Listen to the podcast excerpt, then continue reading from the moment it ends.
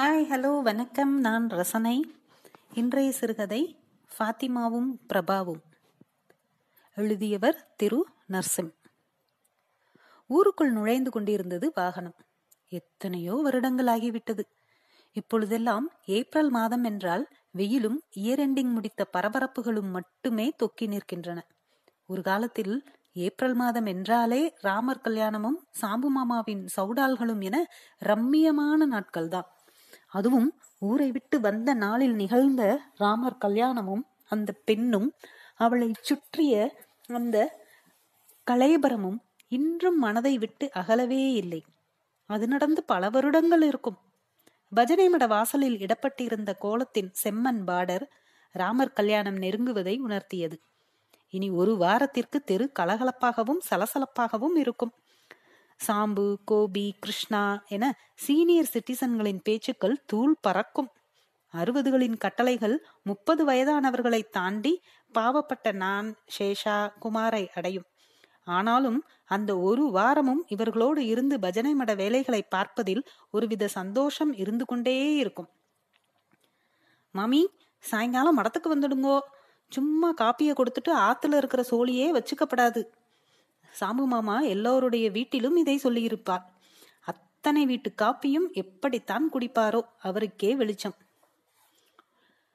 சும்மா கடைக்கு போயிட்டு வந்தா தீந்திருத்துடா படவா. உன் வயசுல நாமாவளிலாம் பின்னி பெடல் எடுத்துடுவேனாக்கும். வந்து கவனிச்சு பாடணும் சரியா? என்னைத்தான். புதிதாய் கேட்பவர்கள் மாமா ஏதோ சங்கீதத்தை கரைத்து குடித்தவர்கள் என்று நினைத்துக் கொள்வார்கள்.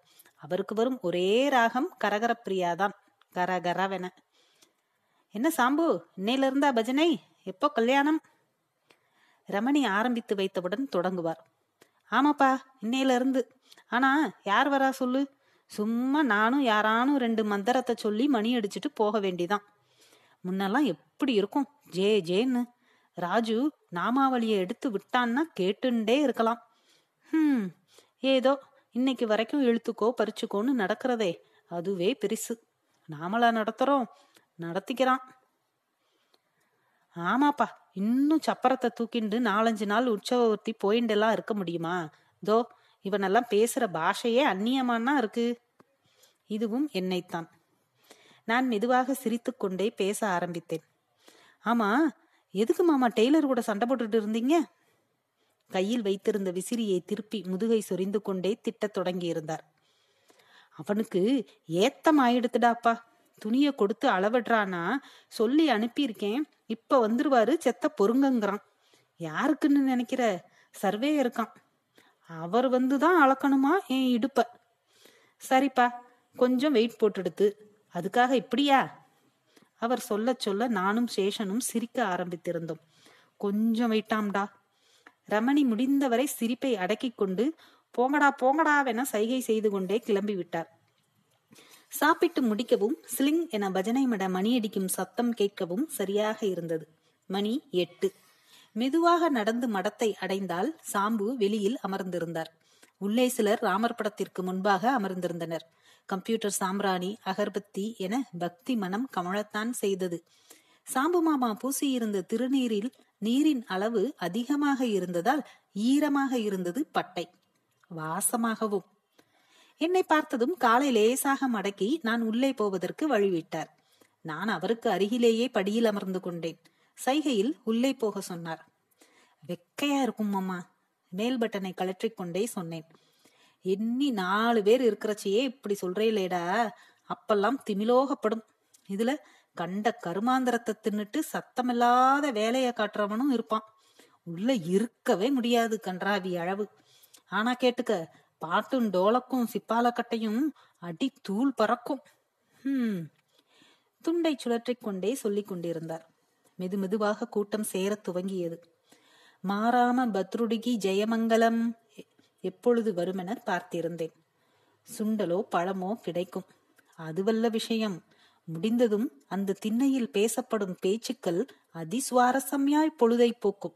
நாங்கள் விடலைகள் என்றெல்லாம் பார்க்க மாட்டார்கள். பழைய கதைகளை அசை போடுவதே பெரும்பாலும் நடக்கும். நாளைக்கு வடமாலப்பா வந்துடுங்கோ. யாரோ சொன்னதும் மிளகோடு மொறு மொறுவென போடப்படும் வடை நாக்கில் எச்சில் உமிழச் செய்தது. பிரமாதம்டா அம்மாட்ட சொல்லி உப்ப கொஞ்சம் தூக்கலா போட சொல்றாப்பா. புண்ணியமா போகும். சுவரில் முதுகை தேய்த்து கொண்டே சாம்பு மாமா வடைக்கு ரெடியாகி கொண்டிருந்தார். அந்த லேசான இருட்டிலும் முட்டை பல்பு வெளிச்சத்திலும் அந்த பெண் வந்து எங்களுக்கு மத்தியில் நின்றாள். பதினெட்டிலிருந்து இருபது வயதுக்குள் இருக்கும். ஒடிசலான தேகம் என்றாலும் மார்பும் முகமும் எடுப்பாக இருந்தது. இருந்ததாக பட்டது. அவள் அணிந்திருந்த உடையை புரிந்து கொள்ள இயலவில்லை. சுடிதாரா வடநாட்டு பெண்ணா சேலையை கிழித்து ஏதோ செய்ததா குழப்பமாக அவளை பார்த்தோம். என்னம்மா யார் நீ? சாம்பு. எங்களை ஒரு முறை பார்த்தாள். முறைத்தாள் என்பதே சரியாக இருக்கும். சுற்றி சுற்றி பார்த்தாள். நான் கலற்றி விட்டிருந்த பட்டனை சரி செய்து யாருக்கும் தெரியாமல் தலைவாரலை சரி செய்து கொண்டேன். அழத் தொடங்கினாள். த யாரம்மா? என்னாச்சு? அழுது கொண்டிருந்தவள் திடீரென குனிந்து கல்லை எடுத்தாள். சாம்பு சரையலென பின்னுக்கு வந்து நின்று கொண்டே தோபார்மா பயப்படாத என்றார் கல்லை பார்த்து கொண்டே. கல்லை எரிபவள் போல தெரியவில்லை. அதற்காக நெருங்கி விடவும் முடியாது. சரியான கருங்கல். அழுது கொண்டிருந்தவள் சிரிக்கத் துவங்கினாள் சத்தமாக. பேஷ் கிறுக்கிளவுடா மூக்கும் முழியுமான்னா இருக்கா? விபரீதமாயிடுமேடா.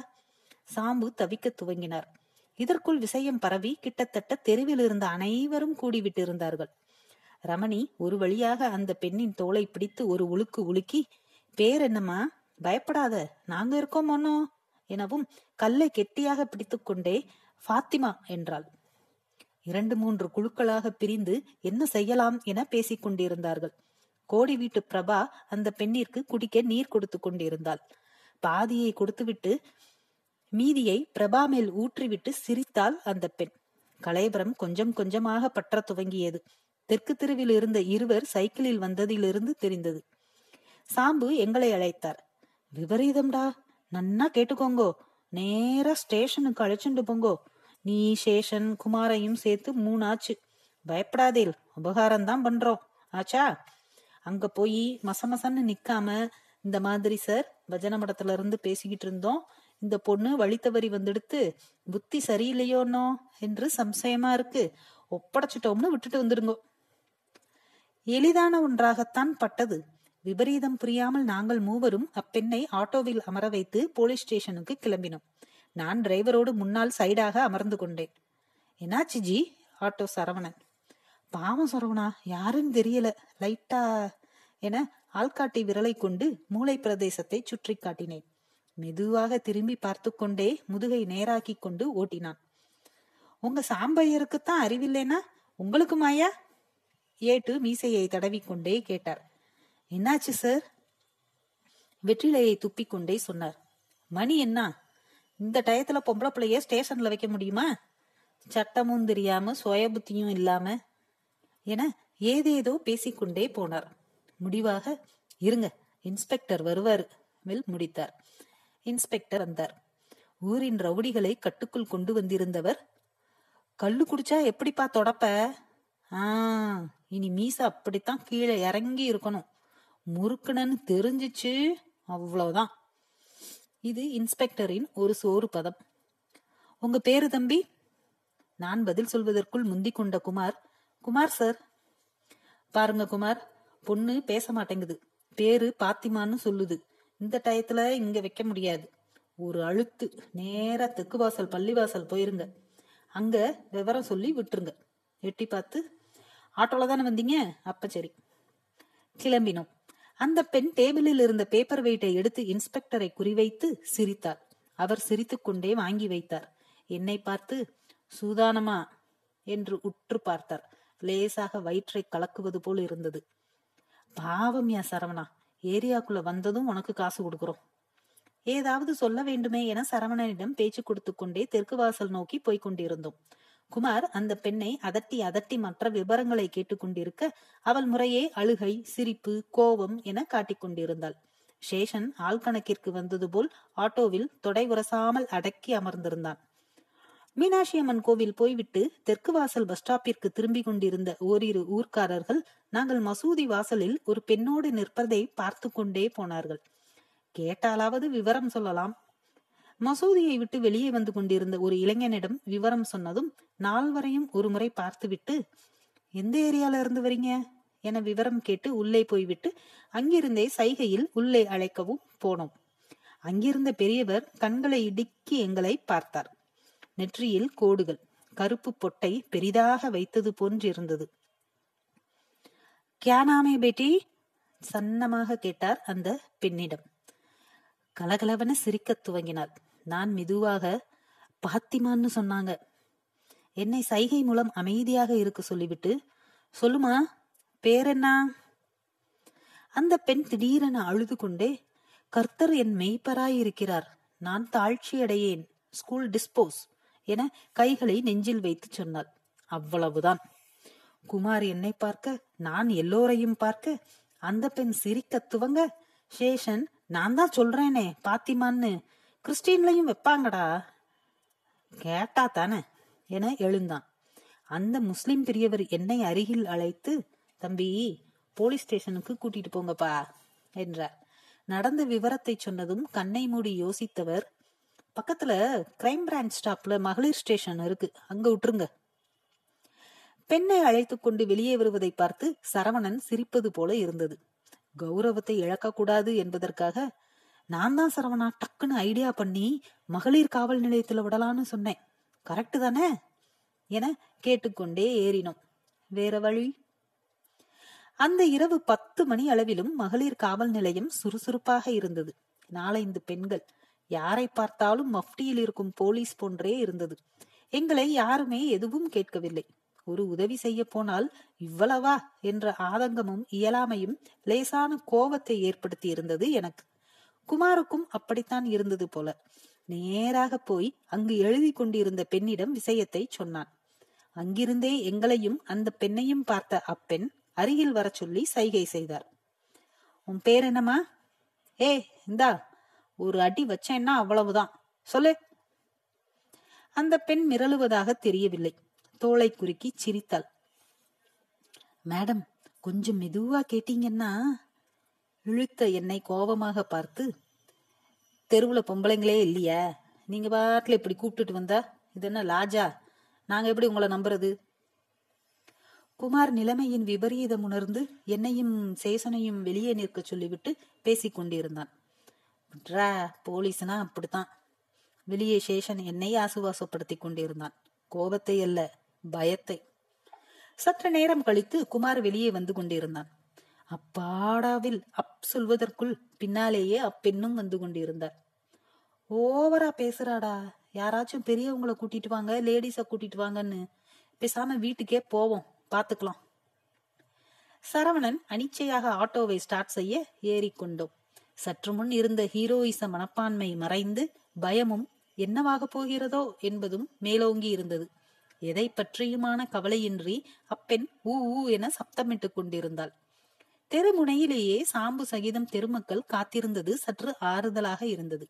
பெண்ணோடு இறங்கியதும் குய்யோ முறையோ என சத்தங்கள் எழுந்து அடங்கியது.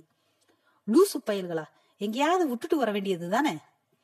கூட்டத்திலிருந்து வந்த குரல் அநேகமாக சங்கருடையதாக இருக்க வேண்டும். அதெப்படி? அது எப்படின்னேன்? பொம்மநாட்டிடா பாவம் இல்லையா? சாம்பு சத்தம் போட்டு அனைவரையும் போகச் சொன்னார். என்ன மாமா பண்றது? தன் பெரிய சரீரத்தை லேசாக அசைத்து திண்ணையில் அமர்ந்தார். பிரபாவ மாமா வர சொன்னாருன்னு அழைச்சுண்டு வாடா. ஒரு வாண்டு ஓடியது. பிரபா வந்தாள். குழந்தை செத்த பெரிய மனசு பண்ணி இவ்வளவு உங்க ஆத்துல ராத்தங்க வச்சுடு. அன் டைம் ஆயிடுத்து இப்போ. காத்தால எதாயினும் பண்ணிக்கலாம். ஓ எஸ் என்று சொல்லிவிட்டாளே ஒழிய இந்த பெண்ணை அவள் வீட்டிற்கு அழைத்து போவதற்குள் படாத பாடுபட வேண்டியிருந்தது. தெருவில் இருக்கும் ஒவ்வொரு குழாயாக திறந்து விட்டு கொண்டே வந்தாள். திடீரென பின்னோக்கி நடந்தாள். முன்னோக்கி ஓடினாள். நான் சாம்பு மாமா குமார் என சிலர் அன்று உறங்காமல் அவர்கள் வீட்டு வாசலில் அமர்ந்து பேசிக்கொண்டே இருந்தது பிரபாவிற்கு ஆறுதலாய் இருந்திருக்க வேண்டும். அவளும் இருந்தாள். அவள் தந்ததை அவள் தந்தை வந்து உள்ளே போவென சைகையில் சொல்லும் வரை. அதெல்லாம் முடியாது ஓய். என்ன ப்ரூஃப்? எங்கிருந்து வரையில்? உன்னை பெருங்குடி பக்கம் கல்லுக்கடையில பாத்திருக்கேனே காலையில் அந்த பெண்ணை தேடி வந்த இருவரிடம் சாம்பு மாமா கத்திக் கொண்டிருந்தார். ஊரில் விஷயம் பரவி யாரோ இருவர் வந்திருக்கிறார்கள் அப்பெண்ணை அள்ளிப் போக. அவர்கள் போனவுடன் அதெல்லாம் படாதுடா பாவம் பொண்ணு இல்லையா ஒண்ணு கிடக்க ஒண்ணு ஆயிடும். ஆமா நீங்க எப்போ மாமா கல்லு கடைக்கு முடிக்கும் முன்னரே துண்டை கொண்டு ஒரு அடி அடித்தார். சோழியப்பாரா சோழியப்பாரு. அன்று முழுவதும் பாத்திமாவை என்ன செய்வதென்று யோசித்தாலும் தெரியாத இடத்தில் விடுவதில் இருக்கும் சிக்கலை அன்று காலை வந்து சொந்தம் கொண்டாடிய இருவர் உணர்த்தியிருந்தனர். மடத்தில் பேசிக் கொண்டிருக்கும் பொழுது பிரபா மூச்சு வாங்க ஓடி வந்தாள். மாமா அந்த பொண்ண கண்ட்ரோலே பண்ண முடியல. வந்து பாருங்கோ. ஓடினோம். பிரபா வீட்டு திண்ணையில் அன்று ஆஞ்சநேயருக்கு சாத்த வேண்டிய வடமாலையை எடுத்து தன்மேல் போட்டுக்கொண்டு சிரித்துக் கொண்டிருந்தாள். பிரபாவின் அம்மா அபச்சாரம் என்று தலையில் அடித்துக் கொண்டார். அதெல்லாம் ஒண்ணும் இல்ல மாமி. புத்தி சுவாதீனம் இல்லையோனோ இவளும் பகவான் தான் கிட்டத்தட்ட பத்து வருடங்கள் இருக்கும். என் கலப்பு மன சர்ச்சையால் வீட்டிற்கும் தமிழ்நாட்டிற்கும் வராமலே வடக்கு பக்கமாய் சுகமாய் கழித்து விட்டேன். அக்கா பையனுக்கு கல்யாணம். இதுவும் காதல்தான் என்றாலும் வீட்டில் ஏற்பாடு செய்ததால் இந்த மாற்றத்தை மகிழ்வாய் ஏற்று வந்திருக்கிறேன். அடே அப்பா வெள்ளக்காரா தோத்தாப்போ டிப்டாப்பா ஆயிட்டியேடா. இவ அழகுல மயங்கித்தான் எங்களை விட்டு போனியா? பரவாயில்ல நன்னாத்தான் இருக்கா. அத்தையின் அதே படபட டமடம பேச்சு மீண்டும் என்னை பழைய மனிதனாக்கியது. சாப்பிட்டுக் கொண்டிருக்கும் பொழுது திடீரென ஞாபகம் வந்தவனாய் அம்மாவிடம் கேட்டேன். ஏமா அந்த பொண்ணு பேர் என்ன? பாத்திமா. ம் என்னமா பண்ணாங்க அப்புறம்? எங்க போனா? ம் எங்க போனா? இங்கேதான் இருக்கா. நீ அன்னைக்கு வடைய கூட சாப்பிடாம ஏதேதோ பண்ணி அப்படியே போயிட்ட. எப்படிரா மனசு வந்தது நோக்கு? விசும்பினாள். விடுமா அதான் வந்துட்டேன்ல சொல்லு. இத்தனை வருட சஸ்பென்ஸை தெரிந்து கொள்ளும் ஆவலில் அதட்டினேன். சாம்பு மாமாவும் ரமணியும் தெருவையே பகச்சுண்டு அந்த பொண்ணை எப்படியாவது பாத்துக்கணும்னு பேச ஆரம்பிச்சுட்டா. அப்புறம் தெருக்காரெல்லாம் பேசி பேசி மோர் முக்கியமாய் படவில்லை. சொல்லுமா நம்ம பஜனை மடம் இருந்ததோ இல்லையோ? அத இந்த மாதிரி புத்தி சுவாதீனம் இல்லாதவளுக்கும் அனாதையா இருக்கிறவளுக்குமான இடமா மாத்தியே ஆகணும்னு பிரபா வீதிக்காராலோட மல்லு கட்டி ஜெயிச்சுட்டா. அவளுக்கு சப்போர்ட்டா சாம்பு மாமா நின்னார். அவர் போனப்புறம் அவருக்கு ஒத்தாசையா இருந்து குழந்தைங்களை பார்த்துட்டு இருந்த ஜோசப்பும் நம்ம பிரபாவும் தான் இப்ப பாத்துக்கிறா. தயிர் மனம் வயிற்றை நிறைத்து கொண்டிருந்தது. நன்றி.